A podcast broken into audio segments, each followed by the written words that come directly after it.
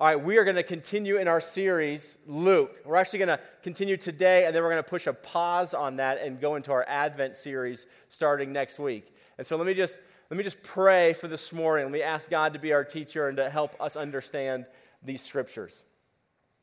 Father God, we ask that you would now come and be the primary communicator. Father, that you would use weak and broken things like me to tell about extraordinary things that you're doing. And so, Lord, would you captivate our minds and our hearts today, and you would open them to help us understand the things that you have taught us. It's in your mighty name we pray. Amen.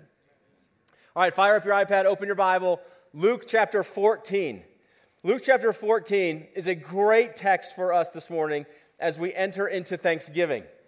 This week is Thanksgiving. Many people in this room are going to host Thanksgiving parties. Some of us are going to Thanksgiving parties, and there are things that we're doing in preparation to host or attend some of these gatherings. We're like pulling out our Good Housekeeping magazines or Southern Living. Us dudes are looking at Cabela's, like what new things could we do this Thanksgiving to host? We've been thinking about for some time now what we're going to cook. We're thinking about who we're going to invite, kicking people off the list that just aren't helpful, that aren't encouraging. And so if you've been wondering, how do you throw a great party? And how do you work through the guest list? Who do you invite? How do you invite them?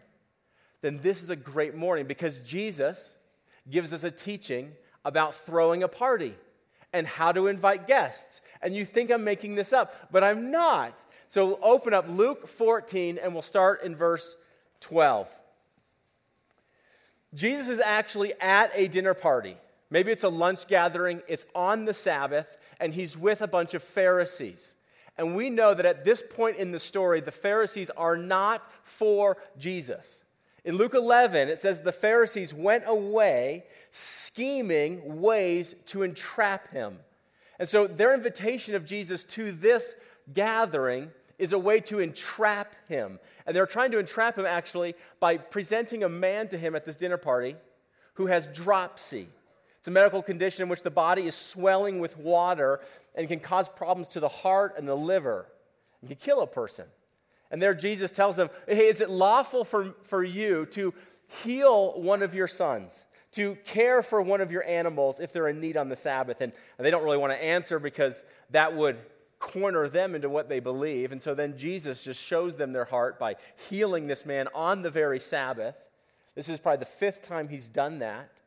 And shows them that this is how God responds to those who are in need in spite of religious obligations. And this causes this big stirring to happen at this dinner party where then Jesus gives this teaching about humility, and it's really great. We're not going to go into time with that. But a humility of, like, hey, when you go to a dinner party, don't take the highest seats of honor because you can embarrass yourself if you do that. If you sit next to the host and then someone more important than you shows up, the host has to come up to you and say, hey, this seat's reserved. Can you, like, move it down?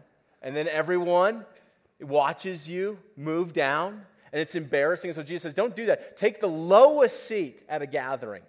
Because if you take the lowest seat, maybe the host then would see you and say, oh, Jim, Nancy, move closer. Come on up. And they would elevate you. And so take the lowest seats. Have humility when you go to these dinner parties. And then he gives them this teaching about the guest list. Chapter 14, verse 12. He said also to the man who had invited him, one of the Pharisees, when you give a dinner or a banquet, do not invite your friends or your brothers or your relatives. Some of you are like, no relatives? Sweet! Or rich neighbors, lest they also invite you in return and you be repaid, which is the social etiquette. You invite me to your home, and then I repay you by inviting you to my home. But when you give a feast, invite the poor, the crippled, the lame, the blind, and you will be blessed because they cannot repay you, for you will be repaid at the resurrection of the just. When the Lord comes and restores all things, what you have done around your dinner tables will be repaid. And so Jesus is saying, don't invite those who can repay you. You scratch their back, they scratch yours. You invite them to kind of move up the social ladder. Don't do that. Invite people that cannot repay you. And then he uses classic examples of who Israel would see as the least, the last, the lost, the outcast, the unfavored by God, the disadvantaged. And he says, invite them to your dinner parties. Now, someone at the table, probably one of these Pharisees, then interjects. And you can almost picture him like raising his wine glass or maybe like raising like this big, huge, turkey leg and just saying this in verse 15, when one of those who reclined at the table with him heard these things, he said to him, "Blessed is everyone who will eat bread in the kingdom of God." It's like this toast, like, yes, Jesus, and blessed are those who assumes are like us, like the Pharisees, like the well-to-do, the religious elites. Blessed are us, we, who will eat in the kingdom to come. And he pictures it like a banquet. And he's not doing this as an abstract idea. He's doing this because this is what the prophets spoke about. When you think of eternal life with God, eternal life, what comes to mind? Like, don't think of like puffy clouds, boredom, floating in nothingness. The Bible gives us great pictures of what eternity with God looks like. And one of those pictures is a banquet. This comes from Isaiah chapter 25. Isaiah 25, the prophet is speaking about a day, a salvation that's going to come. This is what the man is picking up on. Isaiah 25:6. On this mountain, the Lord of hosts will make for all peoples a feast of rich food, a feast of well-aged wine, of rich food full of marrow, of aged wine well refined. Verse 8. He will swallow up death forever, and the Lord God will wipe away tears from all faces, and the reproach of his people he will take away from all the earth, for the Lord has spoken. It goes on in verse 9 that you would rejoice in this is the Lord's salvation. And so when this man at the dinner party says, "And blessed be everyone who eats at the banquet, the feast of the Lord, the kingdom to come," he's picking up on Old Testament prophets saying when the Lord brings his salvation, it will look like a banquet. What does eternity with God look like? It looks like an awesome banquet in which there's food and drink and festivities and laughter and dancing and music and enjoyment. That's what heaven looks like. That's what his kingdom looks like. That's what he's inviting people into, which means that there's an appetite that gets to be satisfied. That's what it's picturing, that you would come to him with an appetite and that he would desire to satisfy that. That there's relationship with one another. There's just this enjoyment and this beauty that a banquet or a party or a celebration can only encapsulate. And then Jesus says this about that banquet. Okay, Pharisees, if you want to understand what it is to be people of the kingdom, I'm going to tell you what the kingdom is like, and then I'm inviting you to participate in that now, that your dinner parties would reflect kingdom parties. And so he gives this parable. Starting in verse, right back in chapter 14, verse 16. But he said to him, "A man once gave a great banquet and invited many. And at the time for the banquet, he sent his servants to say to those who had been invited, 'Come, for everything is now ready.'" So here's a quick thing about banquets in this first century. They're very, very expensive, and they're rare. And it takes a lot of time to prepare for them. It's not like all the preparations are made that afternoon. You have to go hunt animals. You have to procure vegetables and fruits, harvest grains, make it into wheat, prepare cakes. It takes some time. And so there's two invitations to a banquet. There's the preliminary invitation of, "Hey, friends, I'm going to throw this great banquet for you in the future. Would you like to come? What's your RSVP?" And this first group of people RSVP'd yes. Then there's a second invitation. And that goes out when everything is now prepared. When the banquet is very, very near, he sends out his servants again and says, "Now that it's ready, come." That's the second invitation that has now gone out. And so verse 18, "But they all alike began to make excuses. The first said to him, 'I have bought a field, and I must go out and see it. Please have me excused.' And another said, I have bought 5 yoke of oxen, and I go to examine them. Please have me excused. And another said, I have married a wife, and therefore I cannot come. So the servant came and reported these things to his master. And so those who RSVP'd yes initially, when it's time for the banquet to start, are saying, oh, man, I didn't know it was going to be this weekend. This is a terrible weekend. I just bought some property. I have some oxen. I've been married. And they give excuses of why they can't attend. These are terrible excuses. The first is this idea of property. This is the prospects. I have a prospect of future investment that I need to go look at. Now, do you think someone has bought property they haven't seen before? Probably not. And so why would they have to go at this point to investigate the property?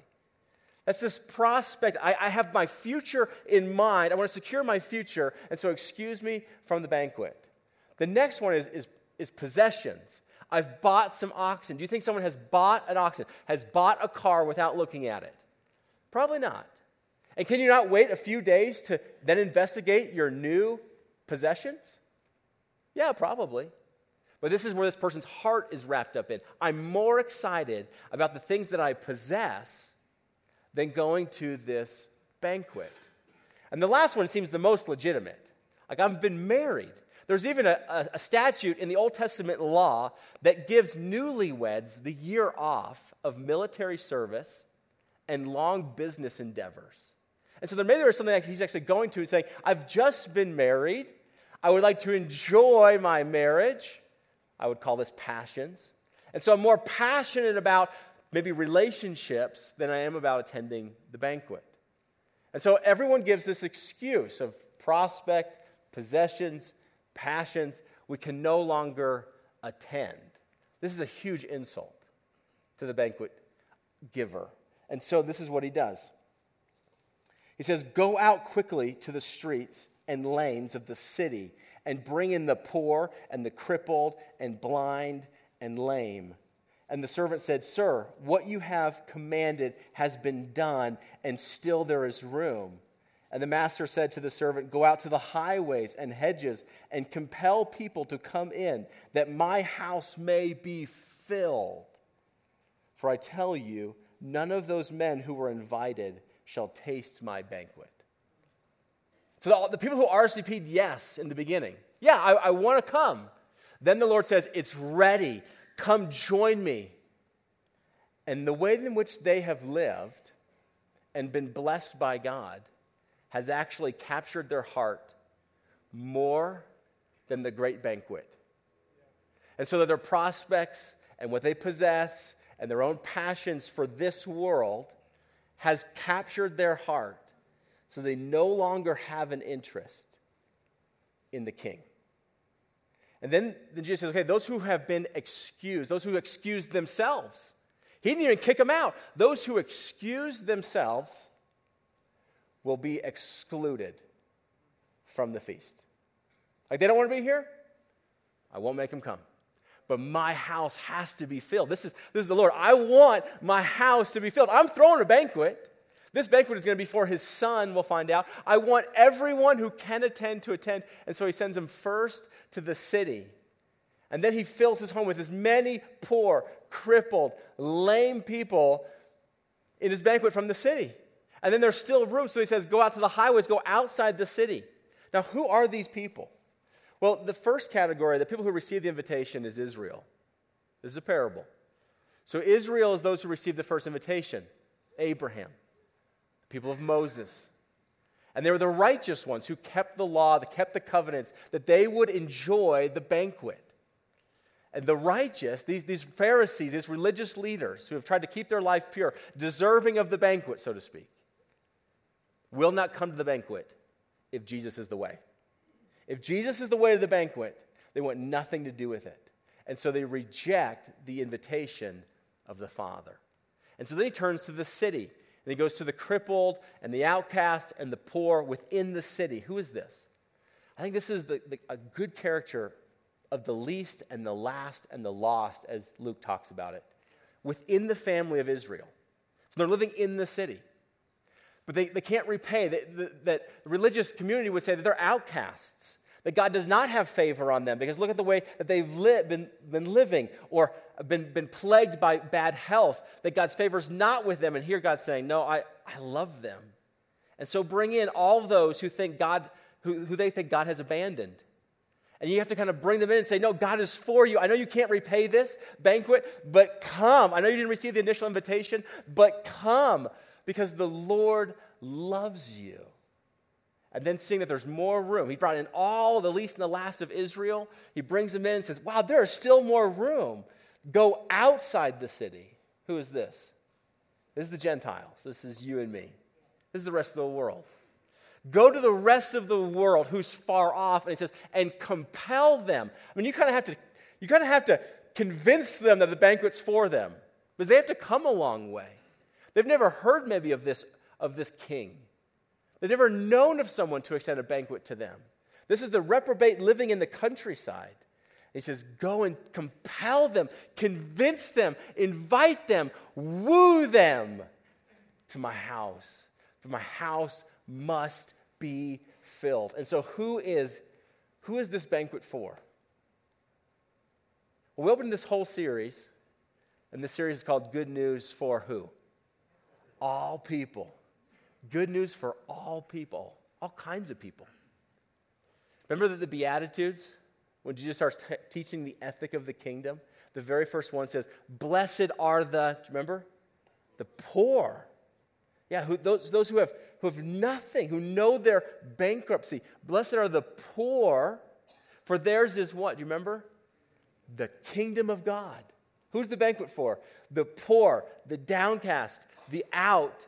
Those who think that God is not for them, those who cannot repay God, those who have not lived ways that are honorable to God and would just fall on his mercy and say, forgive me.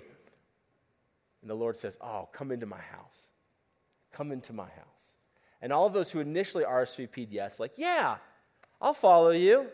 And then it's time for the banquet to start. Say, my heart has been captured by other things. Please excuse me. The master of the house says, be excused. Just be excused. And then you will be outside of the banquet. Now, some of us in this room would say, man, I would never do that. I mean, come on. If the banquet was ready, there's no way I would make an excuse of why I wouldn't show up. I think maybe one of the closest parallels, I was thinking about this week, one of the closest parallels I can think of is this.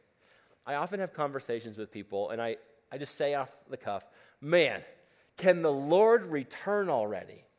I can't wait for the Lord to return. What does that mean? It means the Lord returns and justice is here. The Lord returns and wipes every tear. The Lord returns and the banquet begins. I said, I just can't wait for the Lord to return as he promised. And people will give me a nod and say, yeah, just not today, because there's some things that I would like to do still. Like, yes, I want the Lord to return, but I would like to, and they fill in the blank. I really want to go to college. First. I really want to get married first. I really want to have kids first. I really want to see grandkids first. I want to travel and see the world first. And I would just humbly ask you, are there things in your heart that you would rather do first than just receive the Lord Jesus Christ and the banquet and let it begin? Or in your heart, do you say, man, there is nothing I've got going this afternoon that he can't interrupt. I've got nothing happening right now. I don't have to finish this message if Jesus would show up. And so for some in the room, I just want to ask this, are you some of the original guests on the list who have said yes, but now when we're invited to participate in the things of God, participate in the ministry that God's got going on here in the world, we say, I'd love to, but man, I got these tickets, and I can't make it, and I have this opportunity, and I'm moving up the corporate ladder, and I just don't have time. You know what, it's even my family. I wish I could, but my family responsibilities, and we use our families as excuses. You see, the invitation is open to all people. It's good news for all people. except those who want to excuse themselves. It's costly. You leave that property, you leave that possessions, you leave behind those passions, and you choose Jesus to be supreme, to be first and foremost in your life. I think this is why Luke couples this parable with a teaching of Jesus. Jesus has several hard teachings. This is one of them. In Luke 14, in 26, Luke puts this together so that we would see this parallel. That those who came to the party, there's a cost to that. He calls it the cost of discipleship. Verse 26, if anyone comes to me and does not hate his own father and mother, wife and children and brothers and sisters, yes, and even his own life, he cannot be my disciple. What? What did Jesus just say? I have to hate a bunch of people? No, it's hyperbole. He's using exaggeration to get a point across. Is that for those of you to come to Jesus, have to be willing to leave relationships that come to him. If people say, no, you either choose me or choose Jesus. You say, I love you, but I choose the Lord first. The way I love you is a result of me loving the Lord first. And so some people would say, man, that person hates their family. He says, no, I choose Jesus first. Look at verse 33. He says, so therefore, anyone of you who does not renounce all that he has cannot be my disciple. Does that mean we just take vows of poverty and own nothing, possess nothing? No. It's that we renounce it, that this is not what defines me. This will not keep me from Jesus. You see the connection I think that Luke's trying to make? Is those who excused themselves said, these things of what I possess are more important than coming. These relationships that I have are more important than you, and I will not come. And Jesus says, there is a cost to the banquet. The banquet's open. And the vilest in this room are invited if you come. But it costs you something. It's the cost of discipleship, that we would bear our cross, that we would follow Jesus, that he would be first and foremost in our life. And if it came down to it, I would leave the property I just purchased and I'd go to Jesus. I'd leave the possessions I just acquired and I'm going to Jesus. I would be willing to put the relationships that I have behind me coming to Jesus. That's what he's saying. That's the cost of discipleship. And it's real. But the invitation is open, and we don't want to be people that make excuses of why we're not coming. Because all who make excuses will be excused. And I don't want to be excused. I want to be part of the eternal cosmic celebration of what God has done by doing these works through Jesus Christ for all who would believe in him, that they would celebrate him forever in relationship, at a party, with real appetites, being satisfied, filled with much laughter and joy forever. That's the picture we have. Now, what can we maybe pull away from this for us? Well, let's go back to the dinner parties that we're going to host soon. And perhaps the guest list is already made for this week. Maybe not. But between now and the first of the year, it's just the natural rhythm in our calendar where we host probably the most gatherings. And I would just say, as people of the kingdom, are there others that we traditionally haven't brought around our tables? That we would be willing to do that because it reflects the kingdom ethic. To bring people around who can't repay you. They're not just all your buddies, all your family members, all the people that like you and you like them, and you're going to bring them into their house, and they're going to bring you to their house, and you're going to bring them into your house. But are there people that you can truly bring around your table and bless? I just encourage you to prayerfully consider that in the next 6 weeks. Next 6 weeks are very strategic to bring people around. And then what do you do when people are around the dinner party? Well, I think you talk about the things of the kingdom in natural ways. Jesus is taking natural conversation that's happening at this dinner party, and he's turning it into spiritual conversation.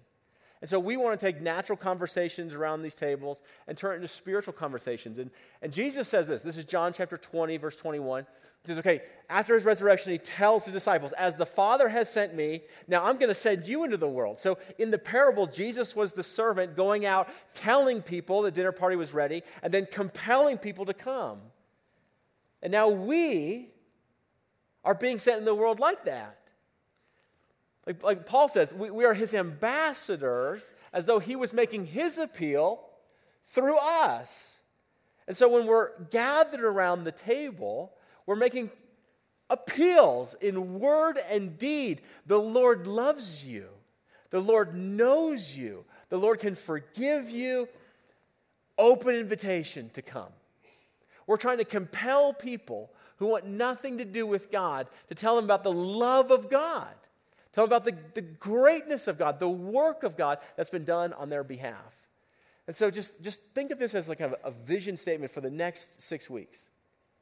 Oftentimes, Jesus is leveraging the dinner table to invite the reprobate, the sinners, the tax collectors, the prostitutes, the outcasts around a meal to talk about spiritual things. Are there some people in your life that you can leverage the dinner table to bring them around in relationship, that they might sense, maybe for the first time, the love of God through your actions? And we can hear the love of God through your words, and that they too might be wanting to come into the great wedding feast, the banquet that lasts forever. So that's just a charge for many people in the room. Here's the second thing I want to ask you. Are you someone who RSVP'd yes early, and your heart has grown away from the Lord and is being connected to the passions of the world? Are we in danger from all the blessings God has given us, maintaining these blessings, that we have lost our first love a bit? And if that's true for you, I just encourage you to say, okay, Lord, recapture my heart now. I don't want to try to make excuses of why I'm not following you, not listening to you, not worshiping you. Recapture my heart for you. And then last, is there anyone in the room who has never responded to the invitation to come to the Lord? You didn't know that invitation was for you. It applies to you. You thought you were too far gone, too distant. You've done too many things that are wrong, and you just need to hear a servant, I'm a servant of the Lord, compel you to come to him. Like he is waiting, the Father is waiting to receive you through repentance and forgiveness into his family. And so we're going to conclude by singing one more song, and I want this song to be that invitation for all of us to be wooed into the family of God. And so let me just pray for us. Lord, I pray that this text would help inform us how we live as kingdom people, that our dinner parties would look like kingdom parties, that we would be generous with people that can never repay us. And Father, I pray for my friends in this room whose heart has grown distant from you and has been captured by the prospects of life, by the possessions that they have, from the passions they have. Lord, I pray that you would recapture them. You would help them see that all good, perfect gifts have come from the Father, from who dwells above, that you are the object of their deepest affections. And Father, I pray for anyone in this room who has never responded to the invitation. I pray they would first and foremost know that it is for them. It is for them. No matter where they are, no matter who they are, no matter what they've done, the invitation to be forgiven is for them. And Father, I pray that your Spirit would awaken their mind to this, and that in their heart, they would surrender their life to you. We pray this in the name of Jesus, our Lord and Savior. Amen.